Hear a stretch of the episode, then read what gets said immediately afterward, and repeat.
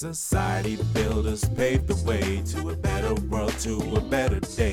A united approach to building a new society. Join a conversation for social transformation. Society builders. Woo. Society Builders with your host, Duane Varan.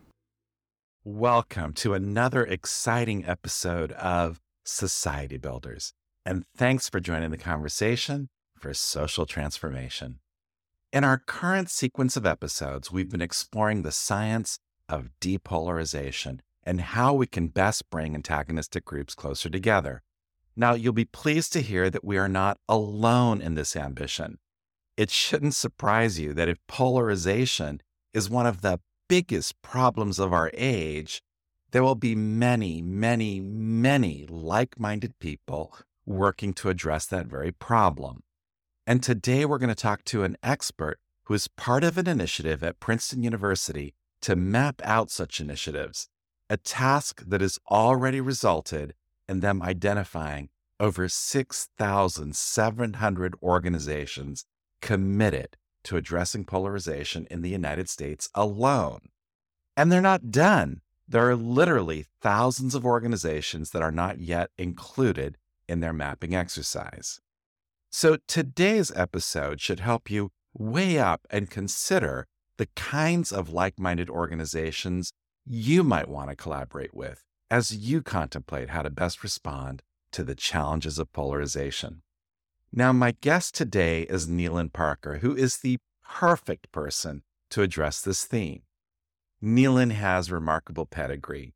She served as a senior administrator during the Obama administration, both in her capacity as first deputy director and then acting director of the Office of Transitions Initiatives at USAID. Now, USAID is the agency of the US government responsible for administering aid to the rest of the world, America's social and economic development agency, so to speak. And the Transitions Office is the part of USAID that is responsible for countries either currently in a conflict or just recovering from one. So her role here directly addressed aid in the most dire of circumstances. She also previously served as Chief of Staff at the Department of Housing and Urban Development, commonly referred to as HUD. That means she was Chief of Staff to a cabinet level appointee of the Obama administration. I mean, that's really serious. That's senior.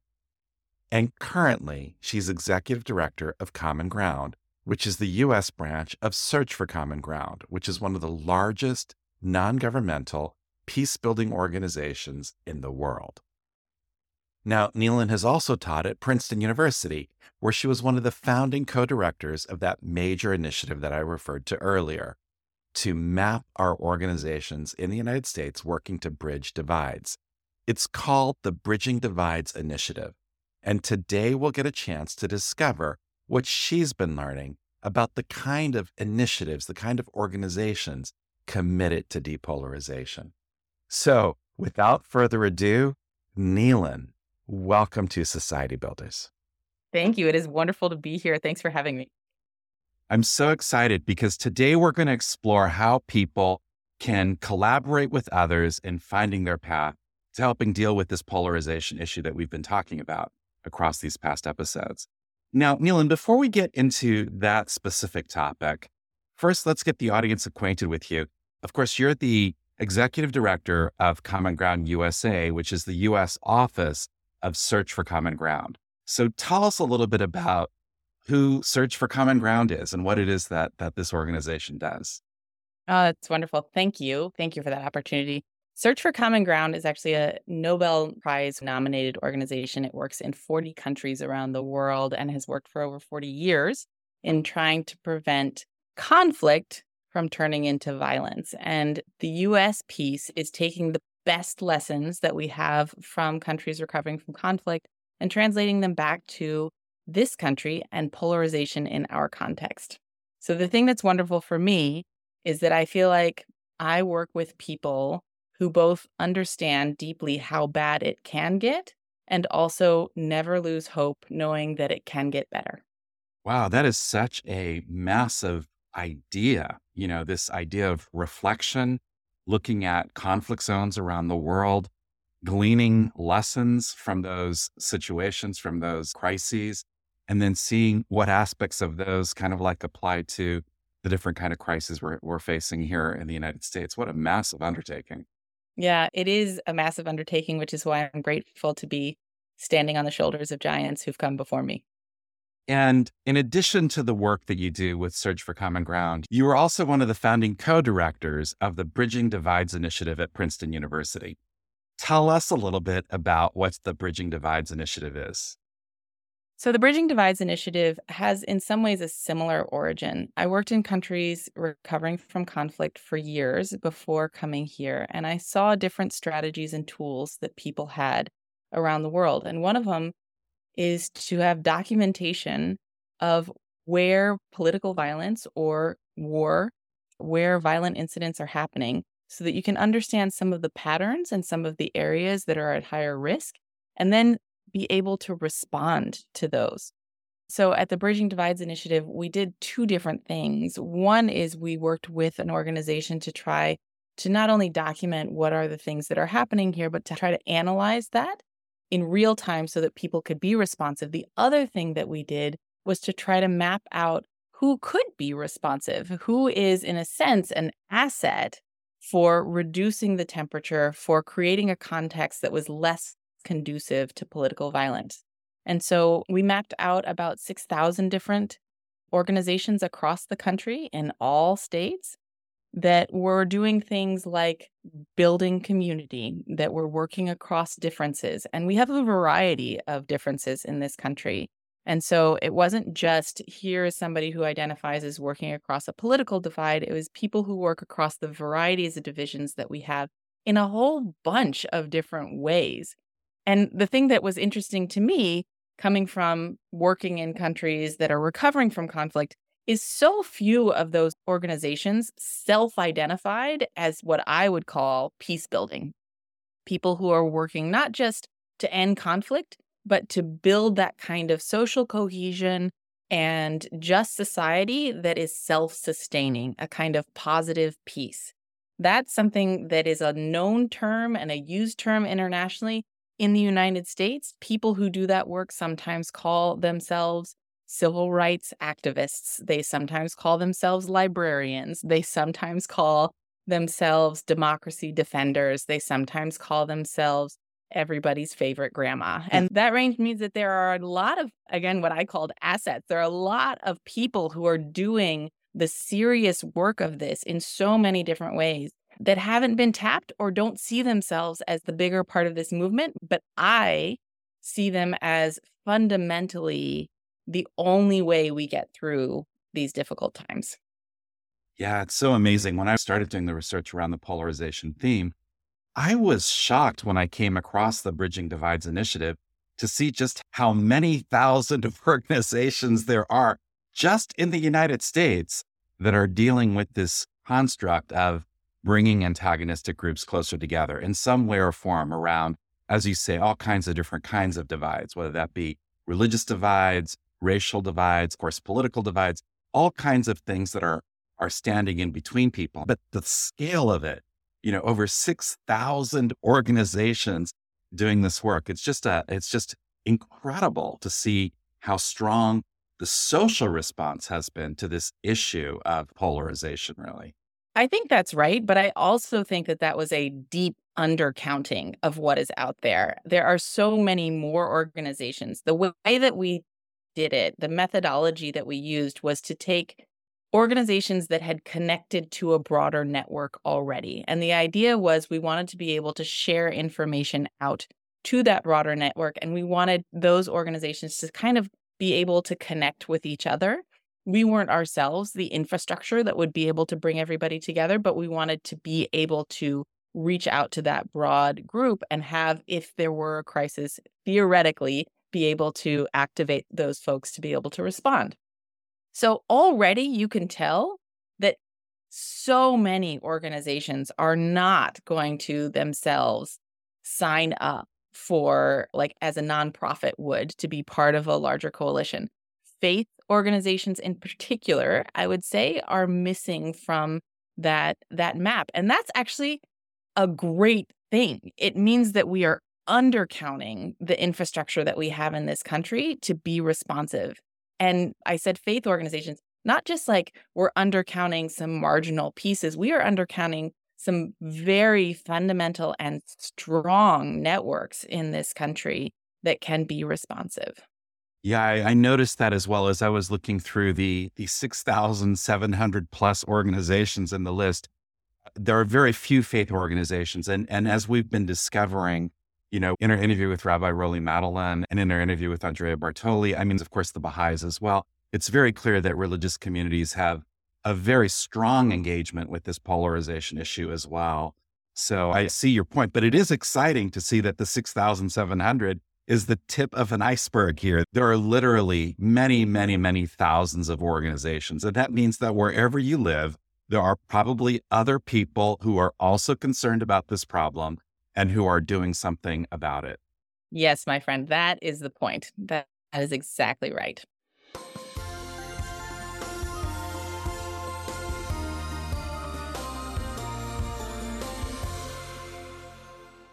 And so, what we want to do today is we want to give the audience a little bit of a sense of who these organizations are.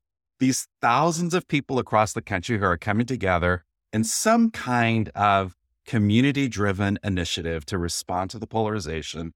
You know, who are these and, and what forms do these take? What are the different types of initiatives that these organizations are taking to to respond to and combat this kind of polarization in society? So I think it's going to be hard for us to capture it in one sitting because there is so much out there and because there's so much variety out there. So one of the things that I would say is like the map, this is going to be a little bit of a tip of the iceberg, but I hope what we can do is give people a little bit of the flavors of options that are out there enough to catalyze your interest to kind of go out there if you have an interest, there is somebody out there doing it. There is a running club, there is an art studio, and they are all bringing things together in different ways. So, one of the things, if you don't mind, I'd like to step back a little bit to where I was before of what does it mean to be a peace builder? What does it mean to contribute to depolarization in this country? And one of the things that I said before that I'll just sort of bring back here is that when we're looking at a healthy and just society, there are things that kind of need to move in the right direction at the same time. So there are groups that are working on faith and trust and efficacy of institutions. So connecting you with your mayor and connecting you on solving a problem locally. That's one body of work. There are also people who are working on specifically building community or on depolarization. And then there are people who are working on reducing hate or reducing mis and disinformation. And all of these seem like big buckets of things, and they are big buckets of things, but anybody who's working on any of those pieces is contributing to a healthy and just society and a society where the likelihood of violence reduces overall and where the likelihood of being able to go through hard things and come out on the other side stronger increases. So that's everything from like a really tense election to another pandemic. If we have these pieces, people having trust in our government, in our elections, in our institutions, people having trust in each other and the media, and people really wanting to reduce the incidence of violence themselves, then you get like a self perpetuating good out there and the ability to take hard things, have them happen, but come out stronger on the other side.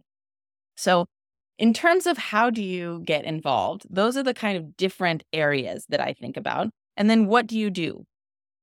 Often you start out by just finding out information. So, getting educated is a thing to do. If you're on this podcast and listening to it, hopefully in your car with a nice cup of tea or something lovely and by the fire, something, this is a moment where you are doing the thing, you are getting educated, but there's more that you can do.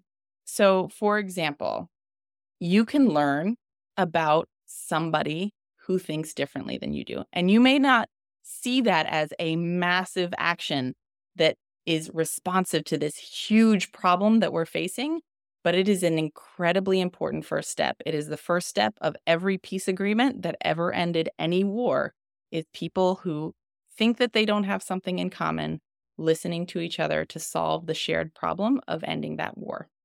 And it's the basis of anything else that you're going to do. So there are organizations like living room conversations. If you say, like, I don't know how to start even having a conversation, they have templates and you can host a conversation in your home. You can start out by attending and then you can host one in your home, or you can just look at their guidelines for here's how you would go about having a conversation, a dialogue about difference. There are groups like the Preemptive Love Coalition, which has become a partner with Search for Common Ground. They host Love Anyway feasts, and these are gatherings where people can come together across differences and host a dinner and learn about each other. And anybody can be a host of something like that. Again, if you need a little bit extra about how you're like, okay, I can talk to people who are different, but there are like politics. Politics is too hard for me. I can't do that because I have too many feelings on that. There's an organization called Braver Angels that specializes specifically in talking about what they call the red blue divide, but that lies on top of politics. They kind of go beyond the parties themselves and think about it in a little bit of a broader context. So you can learn information about how to have some of these conversations. So this is like starting to like what are the actions that you want to take? You can join an alliance, for example, with Braver Angels but you can also get involved in what is happening in your local community. And again, one of the things that is so important is that that kind of like weaving of belonging at the local community level. So there is, for example, a network of librarians that is part of the Listen First Coalition, and they host events that are open to everybody in their town. You like books, and you can't see because it's a podcast, but I'm surrounded by books on Nintendo things. And if you're somebody who wants to be part of community and a community that is open to all people, that is a space that is known as a really open place that anybody can be part of. And it's a kind of low barrier to entry. You might be like, you know, I'm not ready for big thing, but I want to be a part of something. Being part of building a community in your town is actually part of the main.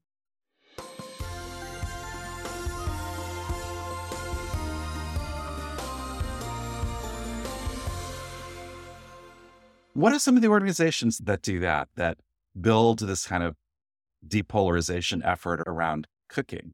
around food. So, around first of all, food is a great unifier in the world and in our country. And, you know, there is a reason that we say, like, we need to break bread together not just meaning that literally, but meaning that, figuratively. And so a lot of groups have, you know, they understand you you have food as the focal point and you are able to bring people together. So things like make America dinner again or I mentioned before the Love Anyway feasts, where you bring people together around a meal and everybody brings part of what brings, you know, like the food that makes them happy. And that's part of what the conversation is the people supper or resetting the table there are so many organizations that really like anchor in that sense of food and cooking and community around that food being part of what brings us together.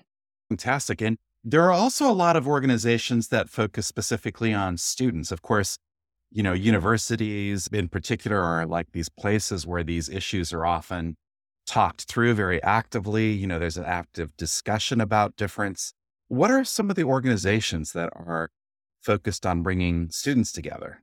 Yeah, that is such a good question. And I think such an important group of people in the country. Not only is it because these are the future leaders that are going to have to pull us through, but exactly as you said, universities can be a center of this beautiful space where people are trying to figure this out and there aren't easy answers and so they can kind of be the front lines for polarization or for pandemics or for any number of things. So yeah there are a lot of organizations that are thinking about that. One that i have really enjoyed seeing their growth is bridge usa And there, there's an opportunity to join campus chapters, which is great because it means that you can either join a chapter with existing, or if you want to start a chapter, then you don't have to do this thing all alone. There are other people who have started chapters at other universities that can be a resource for you. And it's a way, I think one of the things that I found a lot in this work is that people think that they are an island and they either feel like I'm working on my own. How can I have this big impact? Or I'm working on my own and I don't know what to do. And it can feel really lonely. You know, the zeitgeist of our time is one of pulling people apart. How can I be part of something bigger than myself? So I really enjoy these chapter organizations that allow people to be part of something larger, even as they're focused at the local level there.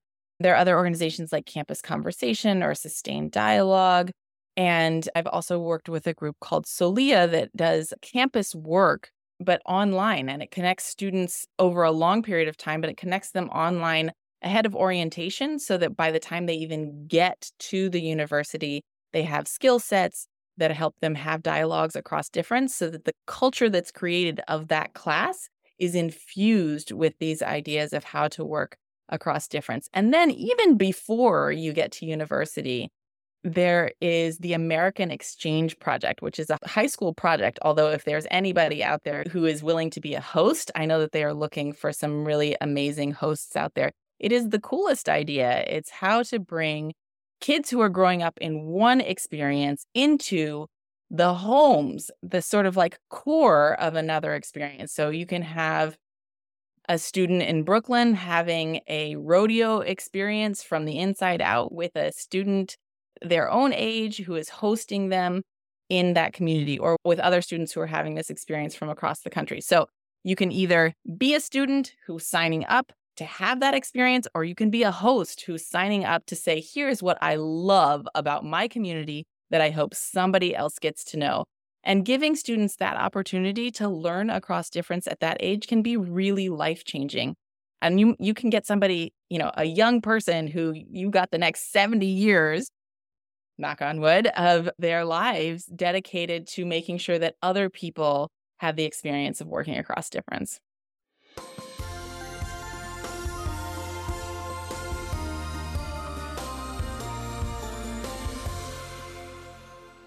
And of course, so much of the challenge of the divisions of our age really is still centered around religion. What do you see in the way of organizations that are working to create interfaith dialogue to bridge those differences, you know, between religious communities? Again, there are too many to be named in a short period of time here. So I just want to have a moment of gratitude for the people who are working in organized ways and also just, you know, church to synagogue and across all of these different faith communities. So, a, a couple that I would mention the Shoulder to Shoulder campaign, which allows you to be multiple faiths, but they have a strong Christian community that is being allies to the Muslim community, the Telos organization that has taught people how to become peacemakers they have a focus on Israel Palestine and and the deep south, but I think one of the things that I would say about the interreligious work is in so many ways it's ahead of even the polarization work. It's teaching lessons to the rest of us about how to do this because so often when people are thinking about political polarization, they're thinking about how to change someone else. How do I make you believe what I believe? And that's how we're going to get along. And the thing that I love about the interfaith work is that it's moved beyond that concept to how do I show respect for your beliefs and you show respect for my beliefs? How do we live together with our separate beliefs in harmony? And so, you know, groups like Interfaith America started out thinking really focused on interfaith work. But because the way that interfaith work is so transferable to so many other divisions. They've started working on a number of efforts, including partnerships with Habitat for Humanity. So that talking and working across divisions into that local volunteer space. So, another fabulous organization working on faith eh, with faith communities, but really focused on attacking that toxic polarization is the One America movement, and they're also creating online trainings and resources. So that's also an easy way for you to get connected in, even if you don't see something happening in your own community, a way for you to connect to those resources.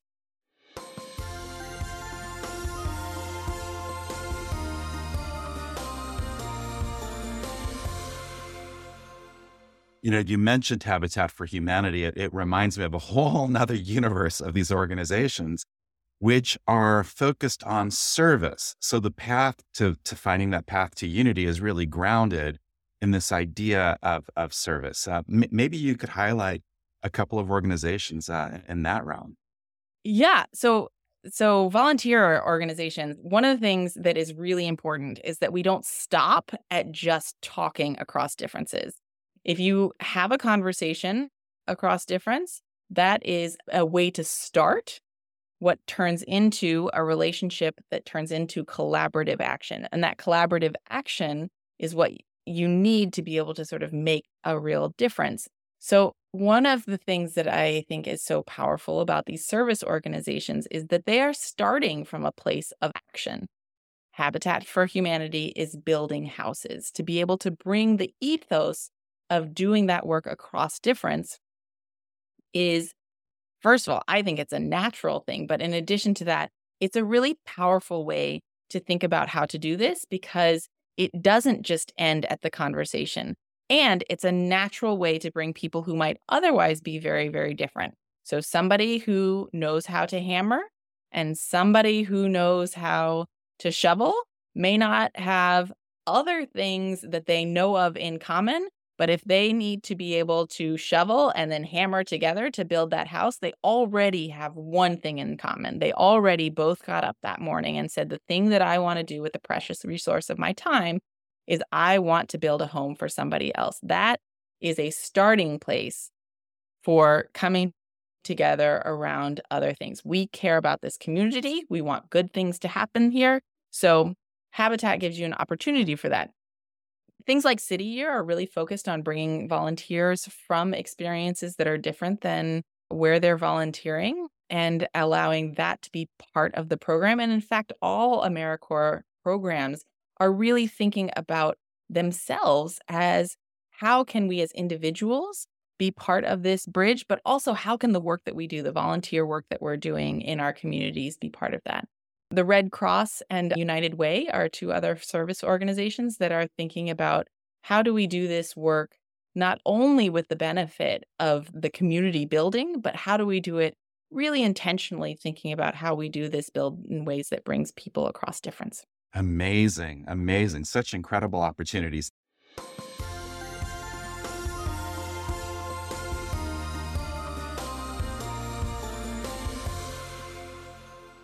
Now, Nealin, we've gone from people not knowing that there are any organizations out there who they could potentially collaborate with to a universe where now it just seems like there's an infinite number of organizations. I'm sure people will feel a little bit overwhelmed suddenly about, well, I want to collaborate now, but which of these many organizations should I collaborate with?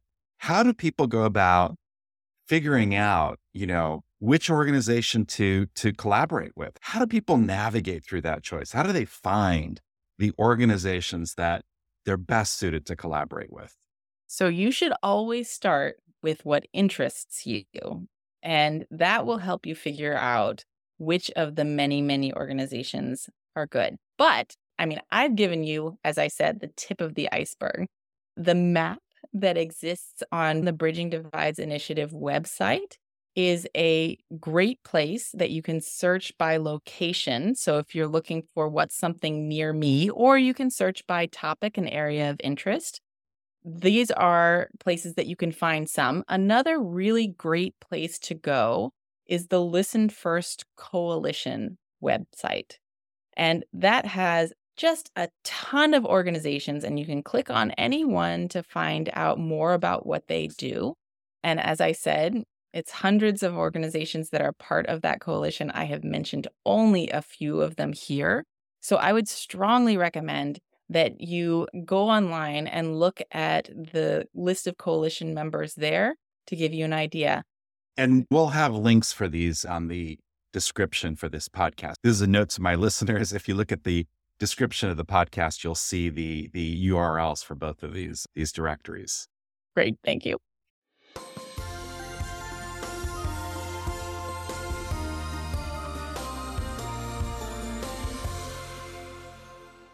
So now we have thousands of organizations, but I'm sure there's a lot of variability in the quality of the programs that are there.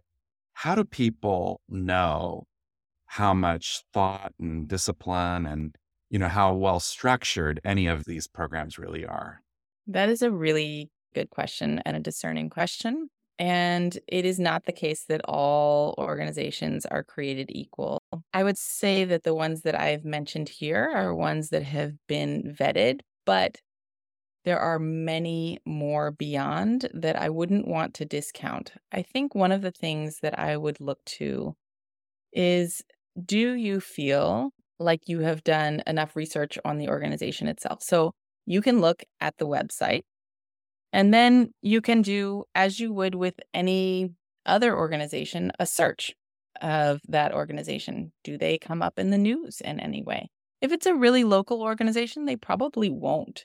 But then you can also start where I said before you start by learning. So you can start by downloading a resource guide and see if that resource guide resonates for you. And then all you've lost really, if you look at it and you say, it really, this doesn't actually feel like it solves what I'm looking for and it's not really what I'm interested in. All you've really lost in that moment is the time it took for you to download the thing and read over it. And in some ways, that might actually help you be a bit more discerning anyway. The thing that I would say about this is it is a little bit like you are going to know you know, if you walk into That's a great an point. experience, and if you walk into an experience and you don't feel like you are any more comfortable now than you were before, or if you walk into ex- an experience and you feel like actually this feels not good, that's something just to listen to. This kind of work is the kind of work that fills people with connection and belonging and joy and hope. And I'm not saying that it isn't hard sometimes. In fact, it can be very hard. But if it doesn't have those elements to it, if you don't feel that, then that's something to listen to. Don't don't lose hope. There's probably another organization out there that you can collaborate with. So so a little bit of experimentation, experiment, try something out, uh, reflect, you know, engage in some reflection on it. And then if it does work, share, share the news with, with some of your friends, share it with others so that they can also Thank benefit you for from that. That's exactly right. That's exactly right. In general, I would say that my experience has not been that there are bad organizations out there. It's actually been much more of a problem of people not knowing the organizations are out there, not being connected to those organizations. So I can only say yes to sharing the information of the ones that work. That's actually a gift not only to you and your friends, but one of the things that our country is looking for is success stories, is stories of people who at the local level are are doing this right. And so so please, please do share those experiences, bring more people in and help them feel like they are connected to something bigger than that one experience.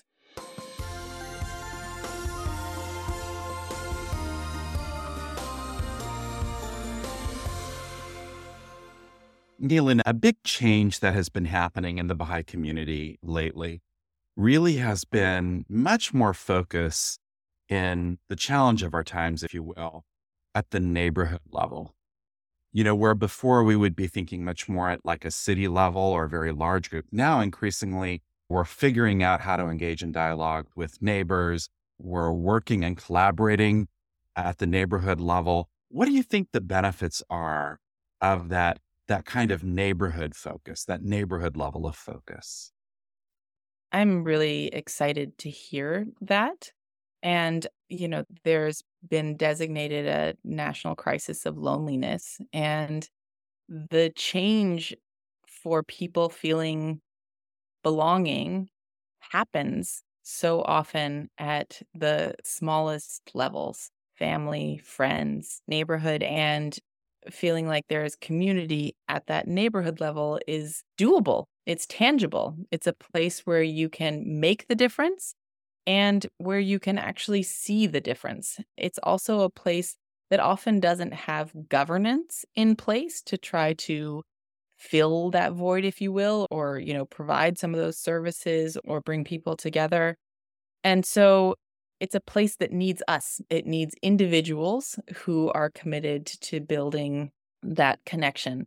I think one of the things that I would say is also the case is that we need to think about what is the definition of neighborhood and how do we make sure that we aren't re upping divisions by focusing on a neighborhood as it exists right now, but instead thinking about calling people in to neighborhoods and bringing diversity into those neighborhoods.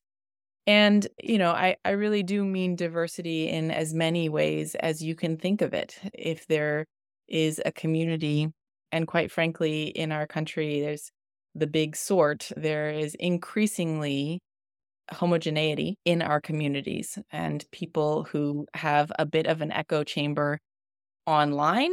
That's something that we talk about a lot, but they're having more and more of an echo chamber in their own community. So the work to me at the community level, at the neighborhood level, is both intra neighborhood work and also inter neighborhood work, and making sure that we create physical spaces that naturally bring diversity to them. That is such a great point, Neil. And I, I, I hadn't really thought about it that way. But if you think about the way that often divisions are cultivated at that neighborhood level, when we're faced with that scenario, what is it that we can do to really kind of like help provide a bridge to bring diversity into that neighborhood where it may not naturally exist that way?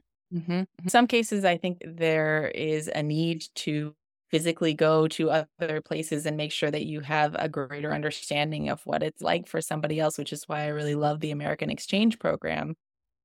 But in other cases, diversity does exist in your community or very near your community. And so you can just define it in a slightly different way. It is the case in some places that there are entirely different communities on either side of railroad tracks or on either side of streets. But if you define your community as something that crosses those very minimal barriers, then you may find that you actually have a very diverse community.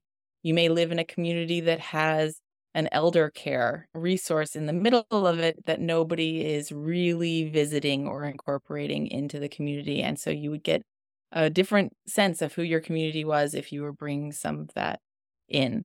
As I said, the, some of it is about unearthing the diversity that you have, and other times it is actually important to look beyond your immediate community. We live in a digital age and it has a lot of downside, but it has an opportunity to reach beyond your physical space that is something in many ways unique to our generation just like a quick trick on how do you find diversity in your community? If you're in a place that has public transportation or it has public spaces where people come i for example periodically take taxis and periodically take buses and the conversations that i have on public transportation give me insight into what is happening in worlds that i would never otherwise see and are a real opportunity. So just putting yourself physically in spaces where other people may come can give you a different vision of what your community is.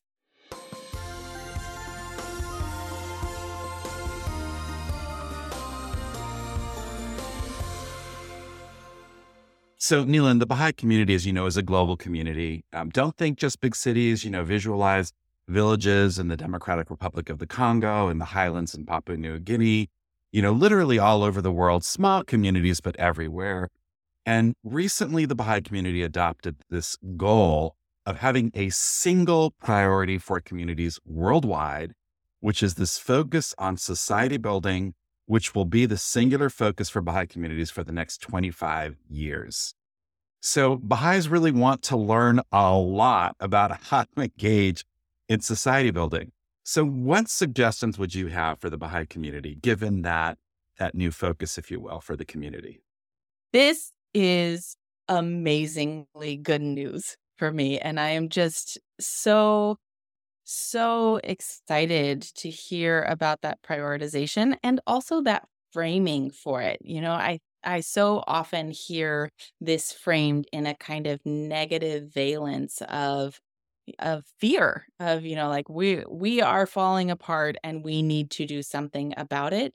But the positive focus on who we are and who we want to become that is in and of itself powerful. It sounds to me you know i just to harken back to your earlier podcast with peter coleman he is one of the people in our country doing academic research that I think really speaks to this positive focus. We're not trying to figure out how to avoid war. We're trying to figure out how to build a positive peace. And and that focus on where do we want to get to actually matters. If you can see it, you can get there. And maybe conversely, if you can't see it, if all you can see is what you're trying to run away from, it's very hard to get there and again, there this sort of like, are we anti-authoritarian? Are we anti-civil war? Is a lot of what you hear. And I know that you have a global listenership, but in the United States, that's a lot of where the focus is right now. And there is a lot, there is a lot of of good information around that. I would like to throw out one piece, which Search for Common Ground worked with organizations about I don't know, five dozen organizations around the world trying to build what are the pieces that we need to bring together for a country to be healthy and resilient, to sort of like bring people together. And I earlier referenced this a little bit. It's the Peace Impact Framework. And there are five things that they found that countries or communities that were strong and healthy and self sustaining had. And they looked at these five different things and they found, you know, like, for example, countries that did well through the last pandemic weren't the richest countries. They weren't the strongest countries militarily. They had something else. And and the five things were they had low levels of violence, which you might think of as a little tautological, but don't for a second, because violence is a very complex thing, but it is a self perpetuating thing. So if you can reduce any kind of violence, then you help create the space for the other work that you have to do. The second is trust in each other. So we were talking about polarization, building that community, building belonging, reducing polarization. And when I'm talking about polarization, I don't actually mean that we disagree on issues that's always going to happen. And in fact, that's really healthy. And you want that kind of disagreement to help you come to an understanding. But you need to have people see each other as human. And when you get to the point where you dehumanize each other, then you're out of a healthy space. Third is that people need to feel agency about solving problems that matter to them. So if you feel like you can do something about a water line that's busted in your backyard or race relations in your country. Both of those, if they are salient to you, if you can make a difference on them, and if you can have greater equality of opportunity, that will help make a healthy and just society. The next one is connection to institutions and to feel like those institutions are trustworthy and effective. So in the United States, there are a lot of people who don't feel trust in our security sector, our police force. They don't feel trust in our elections. They don't feel trust in our government. And not having trust in any of those things actually makes people want to take on those functions themselves, but in a way that doesn't have the checks and balances that you want to see in a country. So, working on educating people about local government resources or about what is fair and not fair in an election. Those are our contributions. And finally, the last one is a little bit harder to conceive of, but it's the way that money flows in a society. So, the explanation that I often give about the United States is think how much money is going into campaigns that remind us of all that we don't share. So, political campaigns that tell us why we shouldn't like each other, why it's an existential important issue to not be like this other part in the United States versus That's how much money point. is going Yeah. into this thinking ad to remind us and everybody in the United States can rem- can easily say oh not the same amount there are many more resources going into dividing us than bringing us together so if you can start to shift the way that money flows then you have like a sustainable way of bringing a country together so that's called the peace impact framework and it's been a way that's been really helpful to me in trying to think about what are the different kinds of work that we need to do to bring a country together. That's at kind of like the big picture level. It sounds like Peter talked a little bit about contact theory. Contact theory is at this really micro level where you have got to connect to somebody across difference. That can be your starting point. We're going to be healthier and stronger as a society if we figure out natural ways to bring difference together in a collaborative way where that difference is part of what success looks like. I don't think that we want a world where we don't have that variety. Maybe some people do, but I don't. And I actually don't think that any of us are seeking a kind of monolithic world out there. So then we have to accept that there's going to be difference. And what we want is to have that difference be able to live in harmony. And again, as I said, I feel like my experience with the Baha'i community and also the interfaith community more generally is that there is a real understanding of that and a profound set of internal beliefs that allow you to naturally create that in your community. So, at the micro level, understanding more about contact theory and more about what it can do and also some of its limitations. As I said, it's not enough just to come in contact with somebody else. The thing that I often really, really encourage is that second piece where you have collaborative action and where it's not just we should talk to each other across difference, because I think that's morally good. It's that when we talk to each other across difference and come together to make change, it's actually more successful. And there is a way to, you know, like in the measuring of what success looks like, it's not just, oh, Bob and Sally talk to each other and they had skills, they've learned skills about how to talk to each other. Yay. There's a whole group of people that are going to think that's awesome. There's a whole group of people that are going to say, I actually don't really care if Bob and Sally talk to each other. I have this other problem that I want to get solved. I have racial issues that I care about. I care about climate. I care about whether our village is connected to the market. I care about all of these things. But in each of those circumstances, you can usually find where talking across difference is going to make that work better. You want your village to be connected to the market? You've got to go down the road that crosses another village. And if you don't know how to talk to that other village, it's going to be really hard to get your resources to market. That's one example that is played over and over and over again. We exist in a world with each other. We need to figure out how to work out those differences together.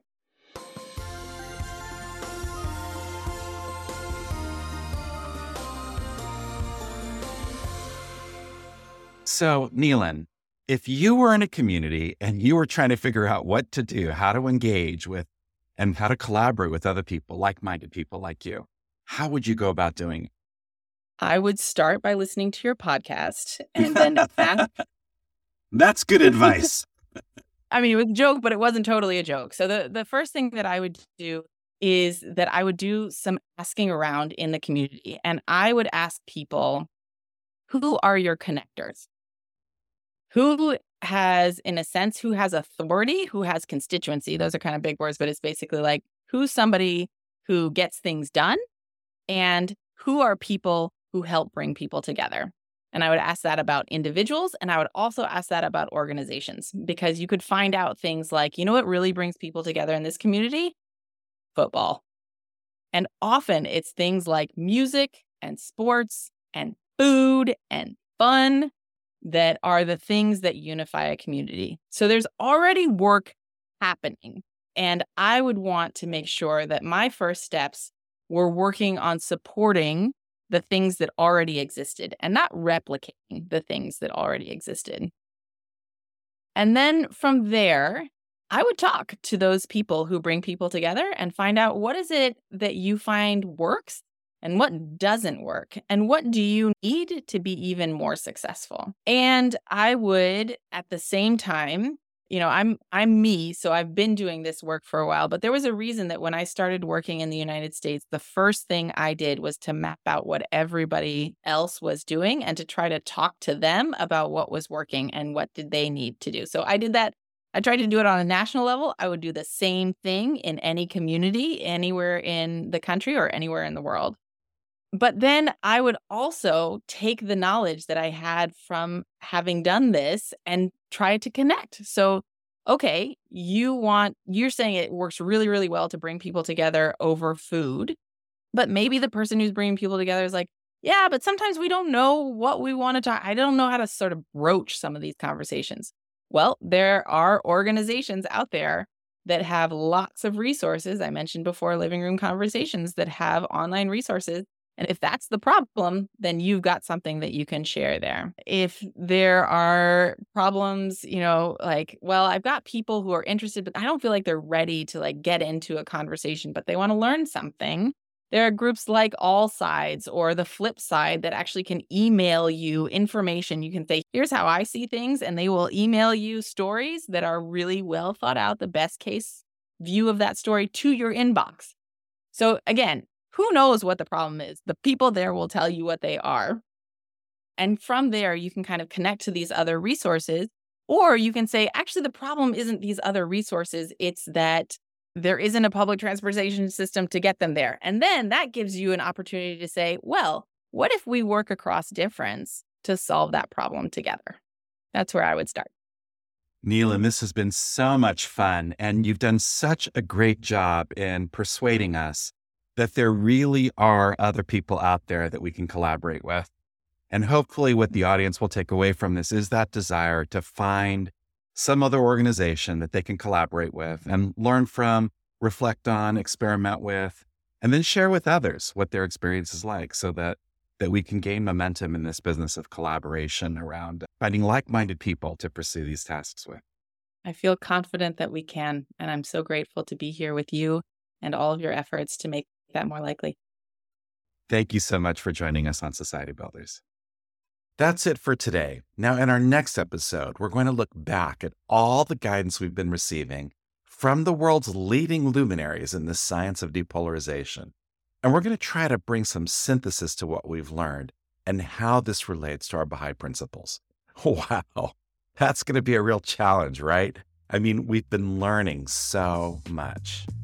So make sure you don't miss that episode. That's next time on Society Builders. Society builders paved the way to a better world, to a better day. A united approach to building a new society. There's a crisis facing humanity. People suffer from a lack of unity. It's time for a better path to a new society. Join a conversation for social transformation. Society builders. Conversation social transformation. Society builders. Woo. So engage with your local communities and explore the exciting possibilities. We can elevate the atmosphere in which we move. The paradigm is shifting, it's so very uplifting. It's a new beat, a new song, a brand new groove. Join a conversation for social transformation. Society builders. Join a conversation for social transformation. Society builders. The Baha'i faith has a lot to say, helping people discover a better way with discourse and social action framed by unity. Now the time has come to lift the game and apply the teachings of the greatest name and rise to meet the glory of our destiny. Join a conversation, for social transformation, society builders. Join a conversation, for social transformation, society builders.